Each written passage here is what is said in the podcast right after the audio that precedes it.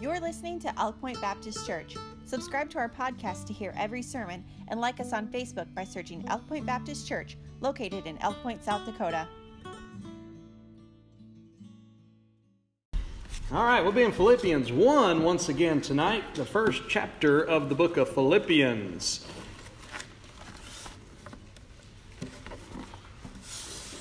What do you do in your life when things don't work out the way you hope they would?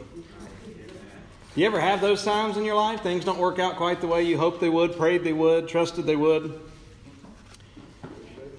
Have you ever been in a situation to where it feels like God has a, a sense of humor you don't appreciate very well?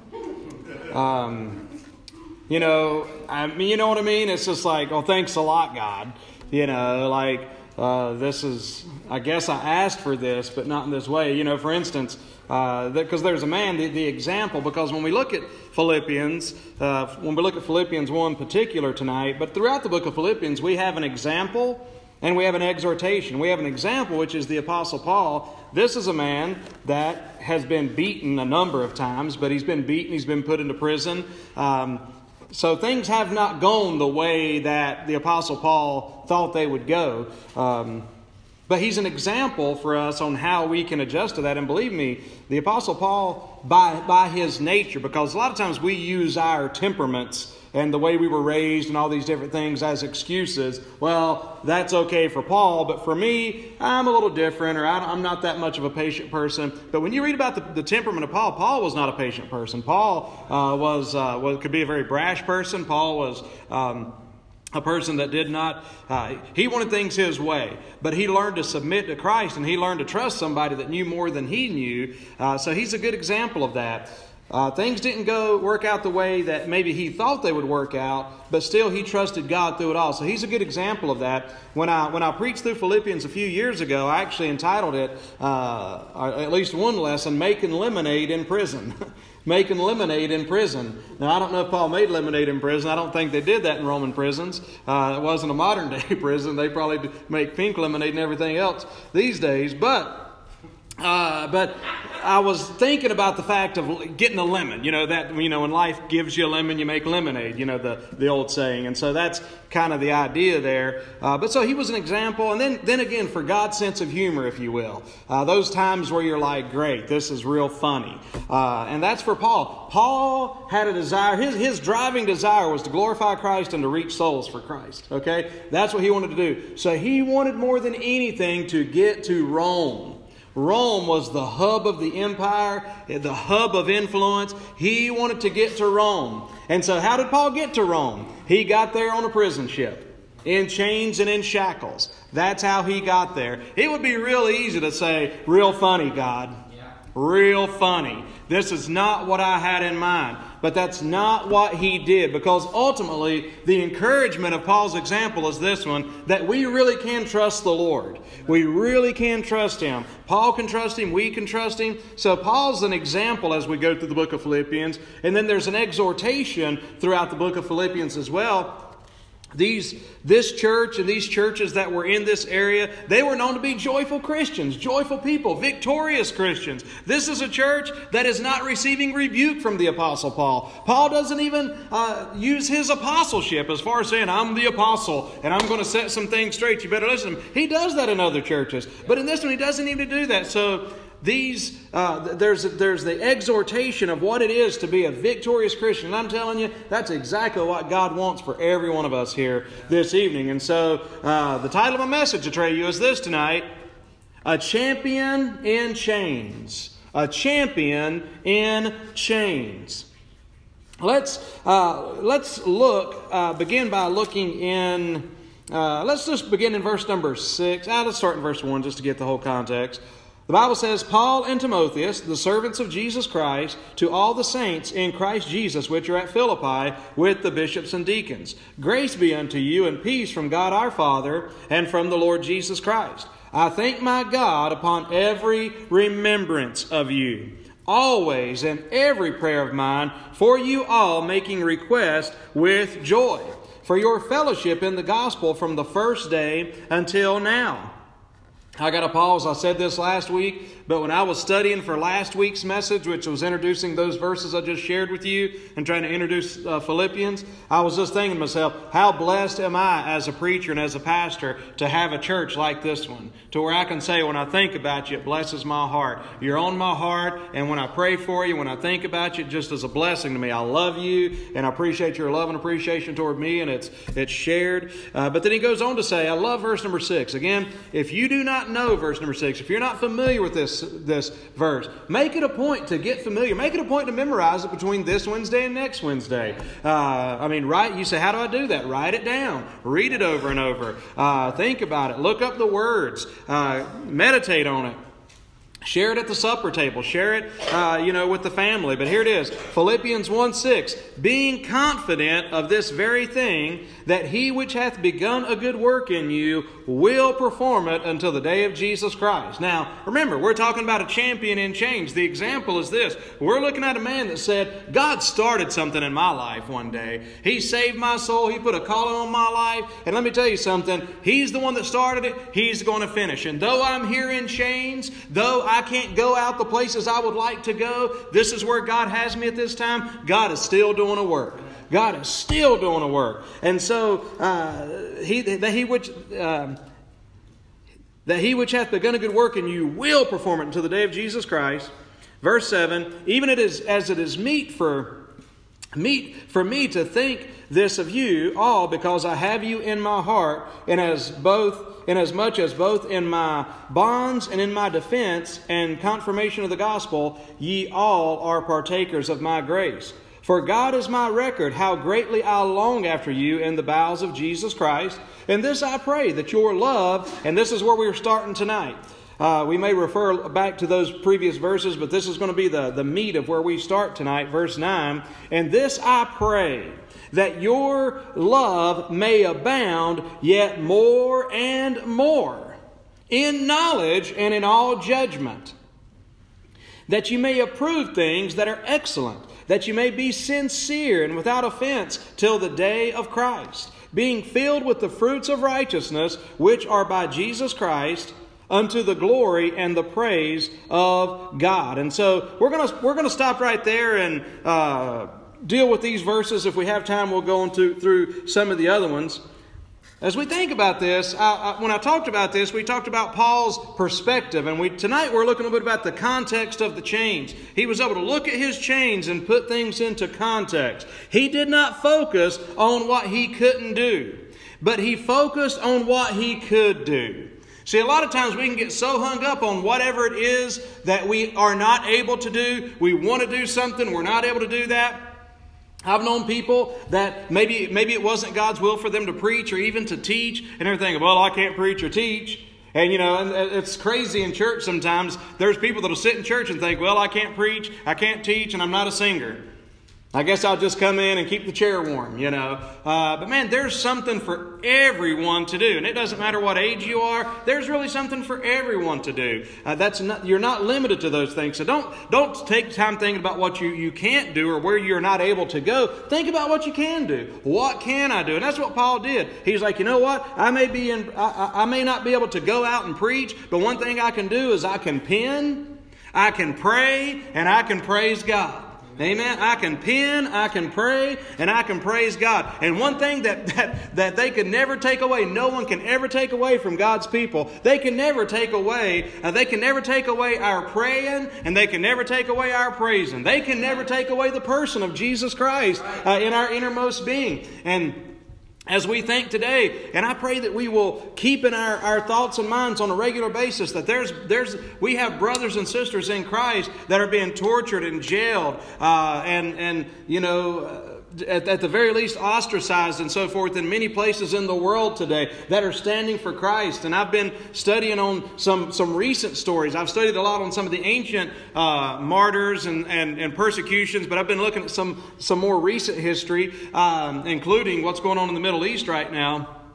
China, some of these other places, Christians, but I mean it's amazing. I believe it's in I believe it's in Iran that uh, that there's one of the uh, fastest growing churches in the uh, the Christian underground is what they call it. Uh, you know, by the way, I, anybody else besides me when you were young, uh, you know, let's say like when I was 40, I used to always when I'd hear Christian underground, I always thought about them being underground. You know, um, that's just like I remember when I learned about the the underground railroad. I'm just like, man, that would require a lot of work. you know, to go through those holes and so those all those tunnels underground, but but the church underground, I'm telling you, the, there's Christians that are still praying. There's Christians that are still praising God. There's Christians that are still uh, preaching and sharing the gospel of the Lord Jesus Christ. And it's just awesome that that happens. And so he didn't focus on what he couldn't do, but he focused on what he could do. So that's a champion in change. That's, that's what he does. That's an example for us. Another thing that's cool, it's remarkable that Paul is thinking of others and not himself. He's praying for them. And as he, he awaits his trial in Rome,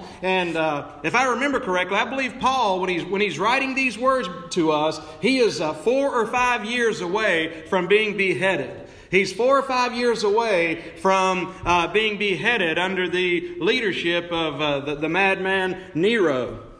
Uh, there's Caesar of uh, Rome, but uh, but it's remarkable that his mind goes back to these believers in Philippi, and every time he thinks about them, it brings him joy. What happened to Paul when he was in Philippi was this: he was illegally arrested and beaten and placed in stocks he was humiliated before the people, but even those memories Paul thought about and said, you know what? But if it wouldn't have been for that, the Philippian jailer never would have got saved. Amen? So I've got to thank God. See, we talked about that last week. We talked about learning how to praise God in spite of our circumstances. That's a big step of faith. But an even greater step of faith is when we're able to praise God because of, because of our adverse circumstances. And Paul did learn to do that as well, uh, because it was through that that again the, the Philippian jailer was saved. He called recalled Lydia and her household, the poor slave girl who had been demon possessed. Uh, they brought joy to his heart. Now this is a great picture. Right here, he's saying, "I have you in my heart," he says, and he says, "I'm praying for you." There's a great picture in the Old Testament because uh, the, the, about the priesthood. The New Testament, hallelujah, teaches the priesthood of the believer. Boy, Oh, that's good news. You know what that means? That means every child of God. The Bible says that ye are a generation of kings and priests. I mean, the Bible says that we can come boldly before the throne of grace. Every one of us. And now, there's so many things that we take for granted because many of us have perhaps thought that way our entire lives. But man, there's a lot of people that think that they have to go to somebody else or somebody else has to mediate. The Bible says there's one mediator between God and man, the man, Christ Jesus. And so, uh, but thank God that we can go before Him. But here's what He said. So in the Old Testament, the, the, the, the, high priest in the Old Testament, when he would go into the presence of God, he would wear a special garment. And he would wear a special, almost like a vest, an ephod, over his heart. And in this ephod, this, this place this, that went over his chest right here, there was 12 pockets in there, and there was 12 stones that were upon that ephod. And, and those stones represented the 12 tribes of Israel. So when he would go in before the Lord, he had the children of Israel on his heart. So as he went in to represent God, he didn't go in alone. He said, God, I'm coming here on behalf of these tribes and of, of these people. And that's what Paul said. I have you on my heart. And when I go before God, I bring you with me. You're on my heart, and I bring you uh, there with me. So I think that's a good thing. Now, what is his prayer for them and his encouragement, which goes to us too? Now, this is the exhortation. How can we be victorious Christians? He encourages them beginning in verse number 9. Uh, the Bible says, In this I pray that your love may abound more and more. And so, one thing God wants is us to have love without limit. I mean, He wants our love to grow and to grow. Love's one of those great things. It's, it's one of those things that the more you give, the more you get. Amen? Uh, the more you love, the more uh, your love grows. And He's like, I'm praying that you will love more and more. It's an amazing thing to me. I often think about this in the context of the modern church and even in many good Bible preaching churches uh, of what, what would be, how would they fill in the blank of, by this shall all men know that you're my disciples. Because we get a lot of different emphasis today. But Jesus said, because you have love one for another. Amen. We love one another. We ought to love a lost and dying world. We ought to be known for people that, we ought to be known as a people that love and care about people, have an interest in people, um, care about their needs, care about where they are in their lives. I mean, uh, man, may God help us to grow. So one of the things that we, that'll help us is to grow more and more. So if we have, if we have love and if we keep others, at the forefront. And I know it's, a, it's an acronym I heard learned years ago, but I'm telling you, there's still so much truth in this simple acronym. And you might want to write it down if you don't know it. By the way, you don't want to know something I would encourage you on? Uh, man, it wouldn't be a bad idea to bring uh, uh, something to write on uh, to church, a notebook, or even keep notes in your phone sometime. But uh, but not that I ha- not that I have I do have something great to say because I'm telling you what the Bible says, Amen. But not as if you know, oh, better write this down. But but there's there's one of these things, an acronym, joy. You know, so many of you know this: Jesus first, others second, yourself last. And if you mix that up, uh, see a lot of us just have yo and that just doesn't roll off the tongue. Amen. And uh, that's yourself first and all that. Okay. Uh, but uh, an attempt at humor. But anyway, uh, love without limit. Love more and more. Love somebody. Care about somebody. We sometimes. I'm, and let me tell you this: when we're have, when we're going through difficult times, we really need to remember there's somebody out there that's having a tougher time than us. And you know what? I appreciate what we're trying to do without re- reaching out to some needy families and things like that uh, because it's good sometimes remember there are people that have it worse than us. Amen? And it's not just for that reason, but it's to understand that and to try to make a difference in somebody else's life. So to love without limit, but uh, to love without limit, but also, this may sound contradictory, but it's not to love within limits. Notice what he says here in verse 9. And this I pray that your love may abound more and more in knowledge, in all, and in all judgment. In other words, love is not is certainly not to be confused for lust. Love is not to be confused for lust. And the kind of love he's talking about here is an agape love. This is a love that loves without expecting anything in return. This is the kind of love that you are going to have to have as a parent. You're going to have to have as a husband or a wife. You're going to have to have this kind of love as a child. A love that loves without expecting anything in return. This is the kind of love we're to have one toward another. A love that loves without expecting anything in return. So love's not lust. Love is not what we get out of it because that's what a lot of people mean by love. I, know I've talked about this a lot, but it just needs to be said again because I, I, I, always tell this to people when I'm doing like premarital counseling and everything make sure that we, love is a decision, love is a commitment. Uh, I like the warm and fuzzies. You're not going to uh, meet a, a, guy that I mean. I, I, mean, I like love songs, and I mean, I'm you know, I can be I can be so sentimental uh, when it comes to uh, you know just love, love, love, love, love, and I love the feeling of love, and I love all that stuff. But you know what? The the thing about it is is that true love it doesn't always feel good. So if you really, if you loved your husband or your wife, if you finally got Chad to say, man, but uh, but uh, but no, look, if you love your husband or wife, that does not mean it always feels good, amen. It means you're committed. It means you're committed. But how does it say your husbands love your wives as Christ loved the church? But so that's so so love's not lust. Love's not just what I get out of it. Uh, love love does not operate without a law. Love does not operate without some guidelines. Love is universal, but love is not gullible.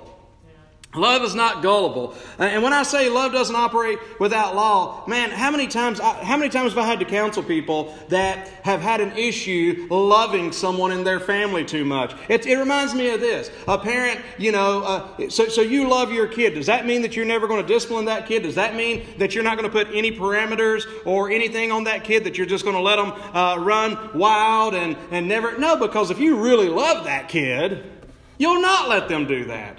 And so we, so we get that love confused. There's love within, uh, within there, there's a limit to the love. There's rules within love. But, because true love means I don't want to see somebody get hurt. And, uh, and, and, and that's the way real love is. So, uh, and, and that also goes to something else that can be a challenge with people that, that may, you may be close to. Enabling people isn't love. Enabling people isn't love. If I'm enabling people uh, because, oh, I love them so much, I'm going to enable them. I love them so much that I'm going to, I'm going to comfort them and, and finance them in their sin, in their addictions. I just, I, I'm, just, I'm just such a loving person. No, you're a selfish person because you don't love this other person enough to say, you know what, I love you, therefore I am not giving you money. I'm not propping you up and helping you get high and get drunk, you know, whatever the case may be. I'm not helping you do that because I love you too much. And, and, and I, I, love you enough to where I'm, I'm, going to, I'm going to be, put myself in an uncomfortable situation. So, uh, love, love within limits. Love is not gullible. But not only that, so he's praying that we'll have love, but not only that, but he's also talking about sound doctrine. Notice verse number 10. So I'm praying that you might grow more and more in love. Verse 10, that you may approve things that are excellent, that you may be sincere and without offense until the day of Christ. Um, being filled with the fruits of righteousness, which are by Jesus Christ unto the glory and the praise of God. So, sound doctrine, approve. Uh, that word approve right there, where it says that you may approve things, that word approve means to examine or to test, to assay. Assay, A S S A Y. It was used for the testing of metals. It means to carefully examine and only approve if they pass the test. And we're going to show an illustration of that in just a moment. Here's what he says so to approve. In other words, man, listen, don't just don't believe everything that's got a Bible and a smile. Don't, believe, don't, don't just take in any song or any person just because they uh, seem to say a, something right. You say, well, again, well, aren't we to be loving? Aren't we just to be accepting everything? no, we are not. We're supposed to approve all things. We're, we're supposed to make sure, okay, is this worth, is this worth listening to? Is this worth recommending? Uh, we need to approve all things. We need to know sound doctrine. We need to know the things to be, we need to be discerning for one thing. So that's his prayer. Be discerning. But there's a, another side of this. There's the experience that he's trying to give here. Sincere. He says they're also being filled. I'm sorry, that you may uh, approve uh, things that are excellent, that you may be sincere. That you may be sincere. Sincere in demonstration. Sincere, literally. Uh, it is, is believed to mean in the original Greek, tested by the sun. An unmixed substance. So it talks about purity, it talks about being tested by the sun. Now, did you know that it's possible to be wrong and sincere? Amen.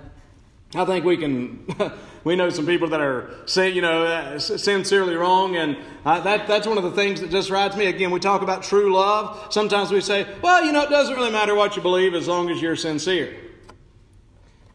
You know, why is that supposed to be okay when it comes to Christianity and religion? Is that really okay with the doctor? As long as they're sincere. You know, is it really okay with the lawyer, with the accountant, with the, with the school teacher? Is it really okay with the husband and the wife? Oh, as long as they're sincere, it doesn't really matter what they do. You see, why, why, why so uh, a sound philosophy you can follow through to the very end and it'll make sense, amen? And it doesn't make sense if you apply it to other areas of life. So, in other words, you can be sincere and be wrong. Uh, and you can be right and be insincere. You can be right and insincere. Uh, now, one, so being wrong and sincere is deception. Being right and insincere is hypocrisy.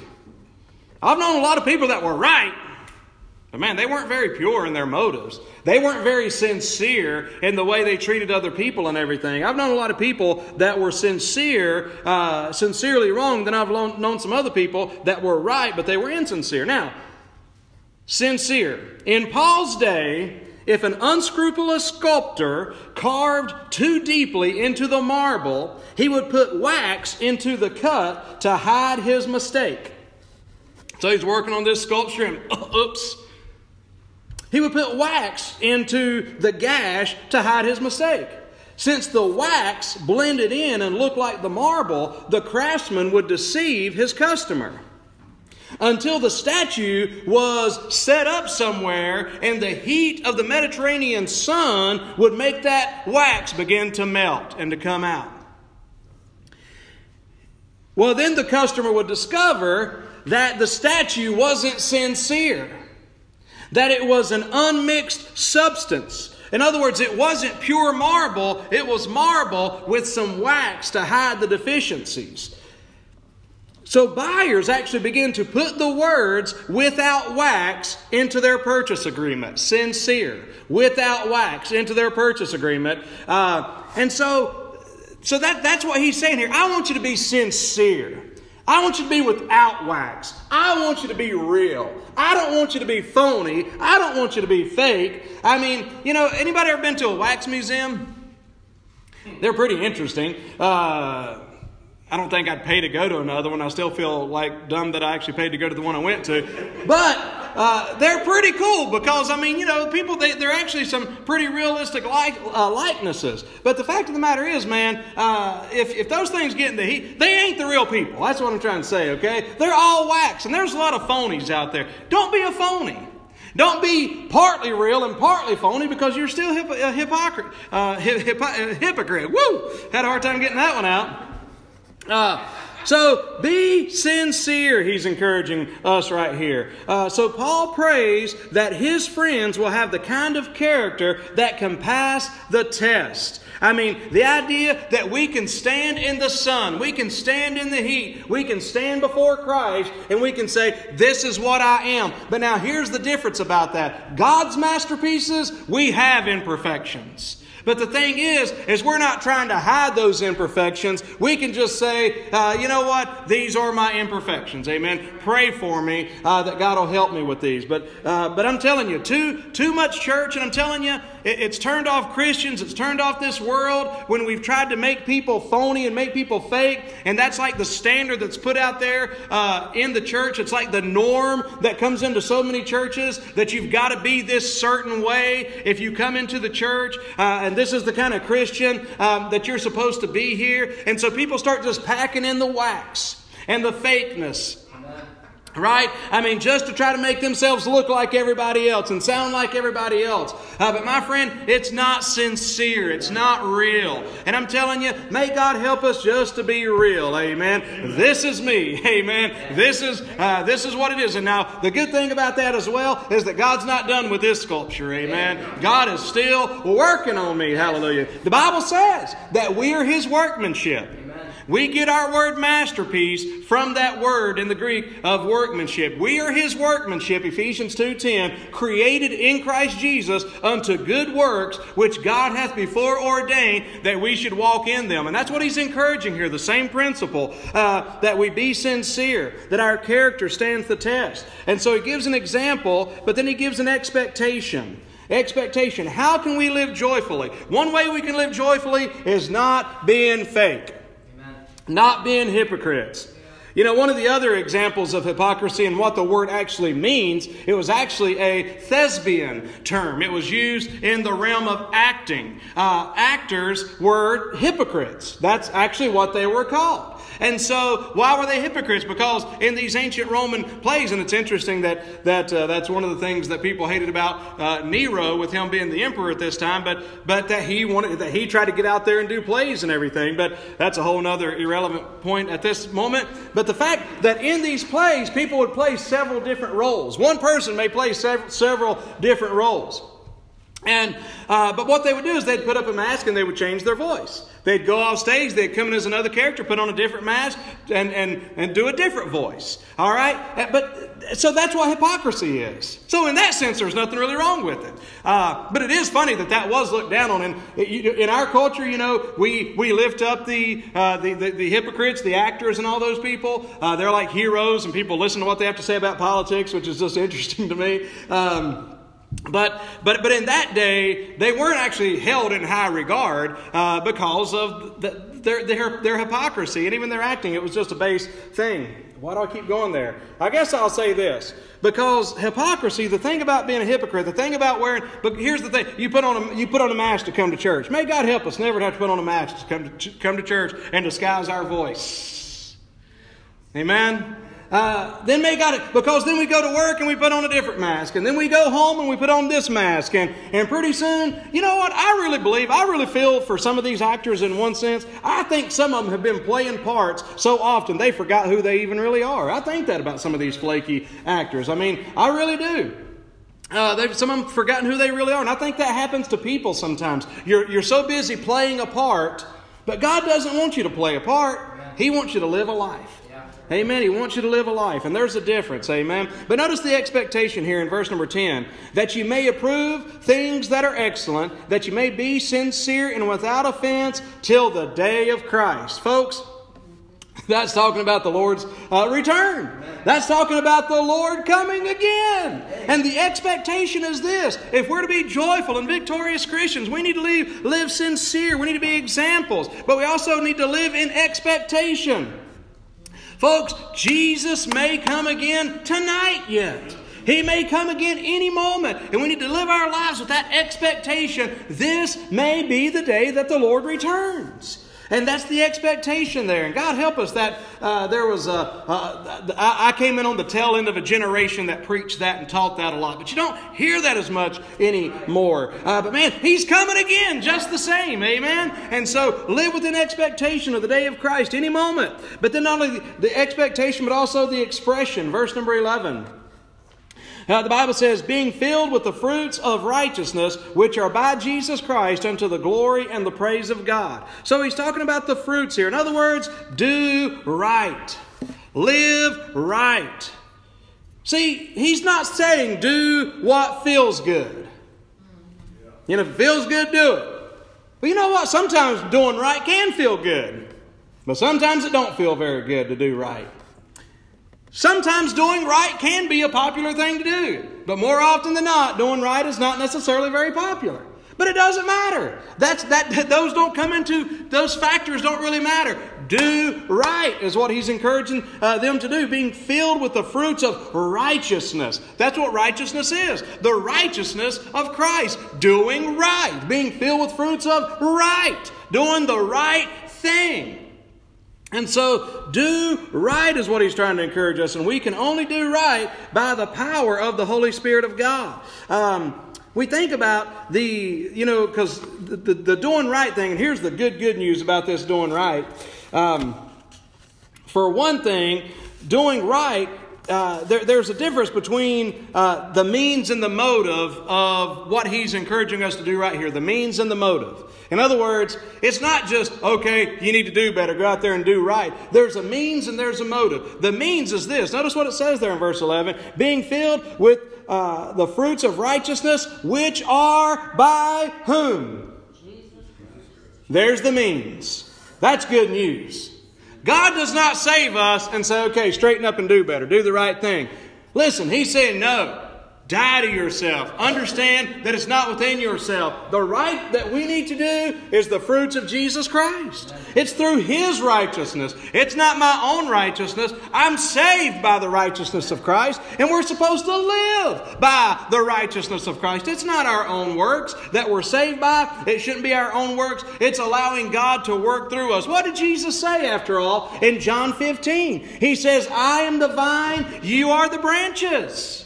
What did he say? And this is a prayer of mine. I try to pray it every morning. Without me, Jesus says, you can do nothing. You can do nothing. And of course, what he means there is nothing truly fruitful, nothing truly productive. It's not our own strength, it's not our own power, but it's through Jesus. Ain't that wonderful? I'm so glad because, man, if it was just left up to us, we'd be in a mess. We would be in such a mess. I'm glad God's not up in heaven with his arms crossed and say, let's see what you can do. It's not that way. Praise God. We are empowered. We are indwelt. Uh, we are uh, made to be able to conquer and be victorious. And this is what he's encouraging in them as, in, as well as in us. And so here's the Apostle Paul, and he is uh, Uh, encouraging these Christians. The means is Jesus Christ, but not only, not only know the, the means, but then also the motive, which are by the fruits of righteousness, which are by Jesus Christ. That's the means. Unto the glory and the praise of God, that's the motive. Why am I doing what I'm doing? For the glory and the praise of God. Why am I standing before you preaching here tonight? So that I'll get a pat on the back whenever you leave tonight? No. If I get on the pat on the back, that's fine. But I'm not after a pat on the back. That cannot be my motive. The means of me doing the right thing, the means of me serving, the means of me preaching has to be Christ. And the motive has to be the glory of God. And therefore, if nobody else really likes it, you know it's a pretty empowering thing when you just start saying, I want to please Christ. That means you may not please everybody. But if I'm pleasing God, that's just fine. Amen?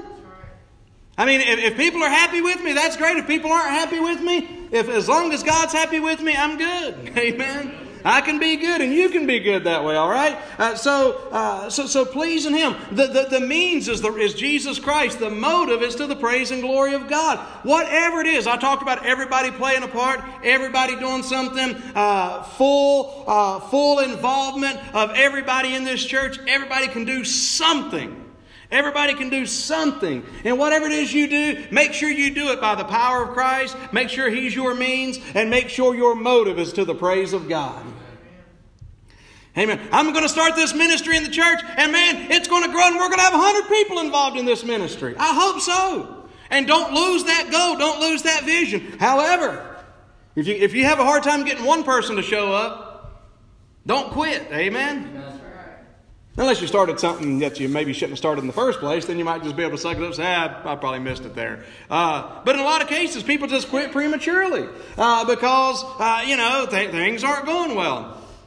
I mean, but that's that's not that, that's not the motive. The motive is to glorify God. Uh, here's Paul. He's in prison, and he's just saying, "Hey, this is where God has me. You are where God has you." That we see the means and we see the motive. So whatever it is that we do, we need to do for Him, um, for the glory and praise of God. Um, boy, oh boy. All right, let me just give you a couple things here between uh, 12 and 18. That, I don't know if any of y'all remember that I said when I started Philippians, I'm trying to do a survey. Man, it's tough. Um, this is my version of doing a survey, which is to say I'm going through, I, I thought, thought maybe I could preach it in four weeks, you know, a chapter a night. I, re- I did. I, I know. Uh, I, I, have a tough time with that. Uh, but uh, there's just so much good stuff. It's just hard to just like cast it off. Because even with the way I'm doing it, believe it or not, I'm still leaving out some great stuff that's in these verses. Um, but, uh, but, but just notice this. This goes back to the example. He gave the exhortation, but then he gives the example, and we'll give this to you quickly. Uh, verse 12, the Bible says, But I would ye should understand, brethren, that the things which happen unto me have, happen, have fallen out rather unto the furtherance of the gospel He's in prison. He's been beaten. He's been he's gone through such a diff, very very difficult time. But no matter what it is, he has a context for his change. He sees what God is is, is doing through all of this. I said it to start off with. Paul wanted to go to Rome as a preacher, but instead he went as a prisoner.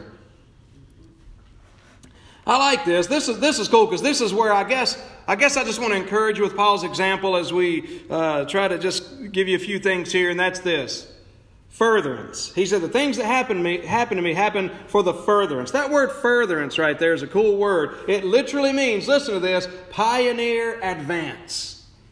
Pioneer advance. He, he, he's saying, I'm going into new territory here. Amen. Paul I want to go to Rome and preach. God says, Yeah, you're going to Rome, Paul, but you're going to get there a different way. He's chained. He's got chains. Uh, the best we can tell, he's changed 24 hours a day to a Roman guard. They rotate in either four or six hour shifts, uh, but they, they rotate, but he's chained all the time, okay? So you know what he says? Oh man, the gospel's going places. You know why? I'm a pioneer because I am now, because when he talks about, well, let's go into these verses, you see a few things there. Verse 13, so that my bonds in Christ are manifest in all the palace and in all other places. It's kind of cool. That word palace right there is from the Greek word praetorian. And so it is where they get the term for the Praetorian Guard, the elite uh, guard of Caesar. There's some of these guards that could have been uh, in charge of up to 9,000 men. These are influential men. These are very important men, and they are chained to the Apostle Paul. Amen. I mean, who's the prisoner? You know, I mean, Paul is sharing the gospel with these people, and that's what he's saying. The furtherance of the gospel. And so here's what I, the way I want to encourage you with you with this is in this way. You can be a champion in your chain. You can be a chained champion, a champion in chains. And here's what I mean by that. What are the things that's holding you back? What, the, what, what is it? Where are you at in your life to where you feel like you're not able to do and be all that you think is, is ultimately, there, there's, there's something more than this. Maybe right where you are, there's furtherance. There's a pioneer advance. Maybe you can touch somebody's life through what you're going through. You've got a pioneer advance. You're blazing a trail. You're going into places that people haven't gone yet. You're touching somebody's life that nobody's nobody has ever been able to touch. Why? Because of your prison, because of your chains. You see? I mean, listen, his chains. I mean, he had the perspective. He said, "Man, these things have fallen out for the furtherance of the gospel." God is using this in my life. The same God who uses Moses' rod and Gideon's pitchers and, and, and King David's sling used Paul's chains. That's a great message. The gospel was, was being spread by the means of his bonds because it gave him contact with the lost. His chains were divinely planned. I want to share this poem with you. Just a Weaver by Benjamin Militia Franklin. Just a weaver. My life is but a weaving between my Lord and me. I cannot choose the colors, he worketh steadily. Oft times he weaveth sorrow, and I in foolish pride forget he sees the upper, and I the underside. Not till the loom is silent and the shuttles cease to fly shall God unroll the canvas and explain the reason why. The dark threads are as needful in the weaver's skillful hand as the threads of gold and silver in the pattern he has planned. He knows, he loves, he cares. Nothing this truth can dim. He gives his very best to those who choose to walk with him.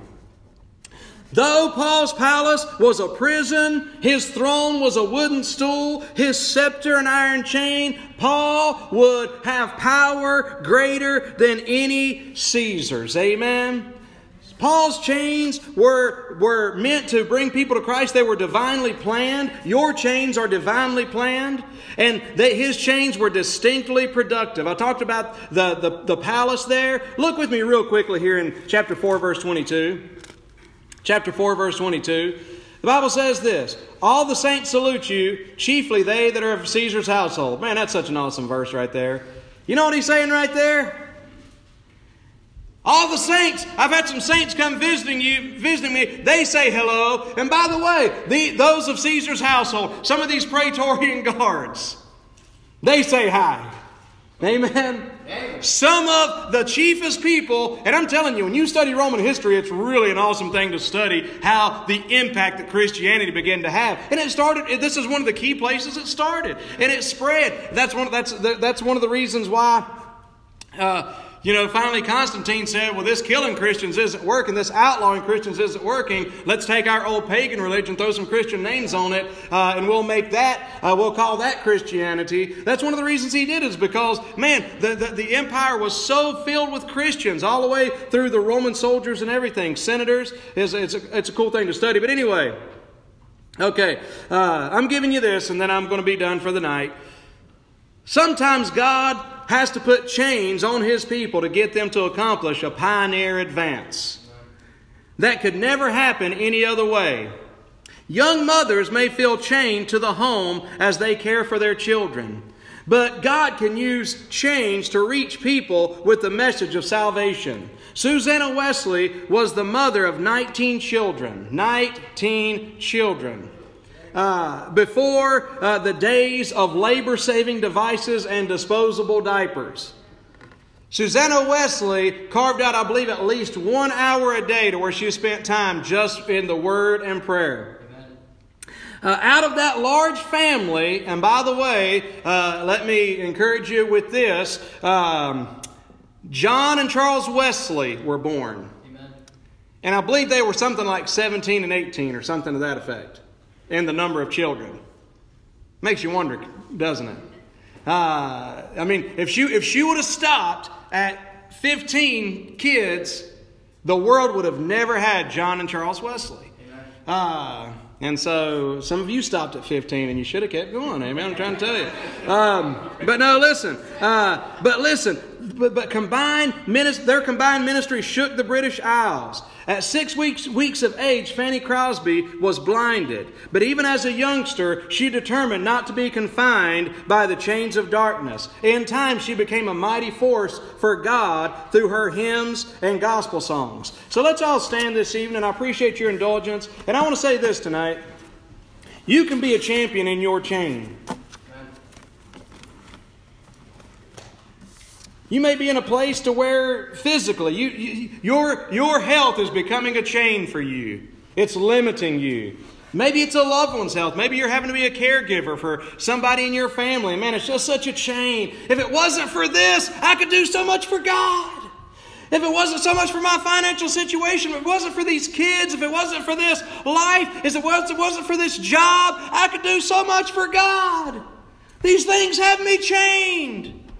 No, you can be a champion in your chains. Amen. Have you ever thought that maybe these things have fallen out to you for the furtherance of the gospel? Amen. Have you ever thought that there's somebody that you can make a difference in their life and glorify God through the chains that you're in? The con- there needs to be a context for your chains. We don't like it. We don't like it when we when something happens like Paul. I really want to go to Rome, Lord. Okay. You'll go. As a prisoner, really, God? Really? Real funny.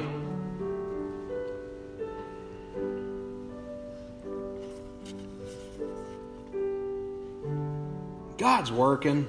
He's got a plan for you. Remember, he which hath begun a good work in you will perform it until the day of Jesus Christ. It's just something to think about. Imagine this. Imagine Paul's attitude being turned around, and maybe like some of ours could be. Imagine him belly aching, whining, fussing, complaining about his situation. Now, we do that sometimes. I understand that. But that shouldn't be the norm for us. Shouldn't be the norm. Paul could have done that. We wouldn't have a good part of the New Testament if he had done that. There's many, many souls, I mean, countless souls that wouldn't have got saved if he had done that. And I think about us sometimes. Here we are with these chains on, and they seem like such an inconvenience and so unfortunate and so, why, Lord, why? But all the while, God is saying, hey, I've got you in a place for the furtherance of the gospel. I've got you in a place to make a difference, not only in your life, but in somebody else's life.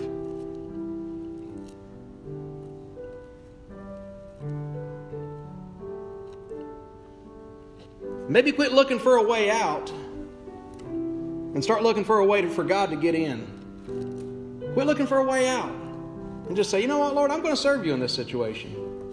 I'm going to serve you in this situation. Now, that's not to say if we can improve our situation, but you understand what I'm saying. We just spend so much time, oh, God, what? If only, if only. And God's saying, I brought you to this place. This is where I've got you now. Serve me, make a difference.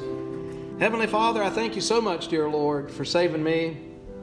Now, Lord, I stand up here and it's, you know, it's not a hard thing to get up here and preach these things. It's not a hard thing to tell these folks this is what they ought to do.